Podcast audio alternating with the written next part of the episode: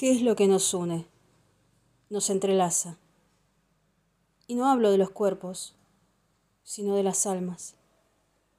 Verte, sin tiempos estipulados ni condiciones climáticas, sin dudas y pronto, verte.